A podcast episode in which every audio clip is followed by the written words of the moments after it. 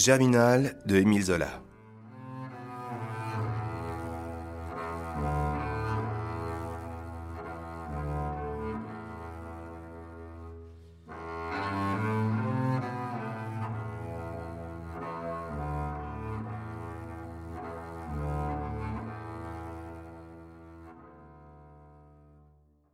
Germinal est un roman d'Émile Zola publié en 1885. L'action se déroule dans le nord de la France de 1866 à 1867. Étienne Lontier se fait embaucher comme mineur à Montsou, par la compagnie qui exploite les mines de charbon. Il travaille dans l'équipe de Maheu et de sa fille Catherine, dont il tombe amoureux. Il découvre le travail de la mine, dur et fatigant, la poussière de charbon et les salaires de misère. Lantier, révolté, veut quitter la mine mais rencontre Rasseneur, ancien mineur qui tente d'unir les mécontents. Germinal est un roman naturaliste. Il a l'ambition de décrire la vie réelle. Mais c'est aussi un roman engagé, parce qu'il défend une cause. Il prend parti pour que changent les conditions de vie des mineurs qu'il décrit. Dans la plaine rase, sous la nuit sans étoiles, d'une obscurité et d'une épaisseur d'encre, un homme suivait seul la grande route de Marchienne à Montsou. Dix kilomètres de pavés coupant tout droit, à travers les champs de betteraves. Devant lui, il ne voyait même pas le sol noir, et il n'avait la sensation de l'immense horizon plat que par les souffles du vent de Mars, des rafales larges comme sur une mer glacée, d'avoir balayé les lieux de marée et de terre nue. Aucune ombre d'arbre ne tachait le ciel. Le pavé se déroulait avec la rectitude d'une jetée au milieu de l'embrun aveuglant des ténèbres. L'homme était parti de Marchienne vers deux heures. Il marchait d'un pas allongé, grelottant sous le coton aminci de sa veste et de son pantalon de velours.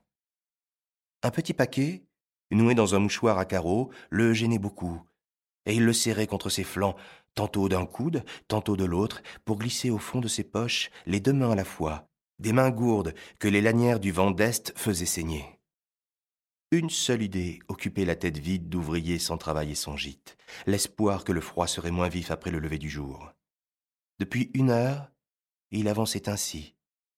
Lorsque sur la gauche, à deux kilomètres de Montsou, il aperçut des feux rouges. Trois brasiers brûlants au plein air, et comme suspendus. D'abord il hésita, pris de crainte, puis il ne put résister au besoin douloureux de se chauffer un instant les mains.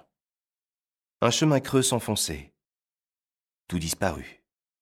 L'homme avait à droite une palissade, quelques murs de grosses planches fermant une voie ferrée, tandis qu'un talus d'herbe s'élevait à gauche, surmonté de pignons confus, d'une vision de village aux toitures basses et uniformes.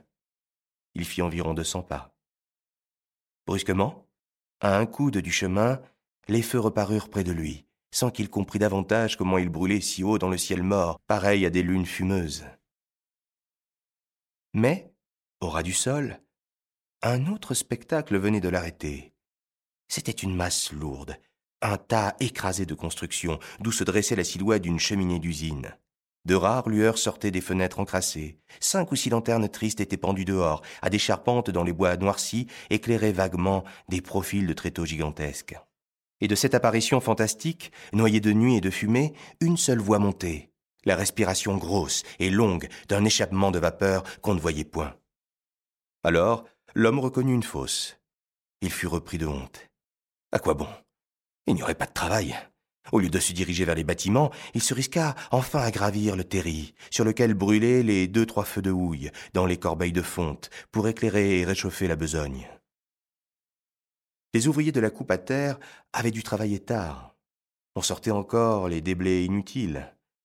Maintenant, il entendait les moulineurs passer les trains sur les tréteaux. Il distinguait des ombres vivantes culbutant les berlines près de chaque feu. Bonjour, dit-il en s'approchant d'une des corbeilles. Tournant le dos au brasier, le chartier était debout. Un vieillard, vêtu d'un tricot de laine violette, coiffé d'une casquette en poil de lapin. Pendant que son cheval, un gros cheval jaune, attendait dans une immobilité de pierre qu'on eût vidé les six berlines montées par lui.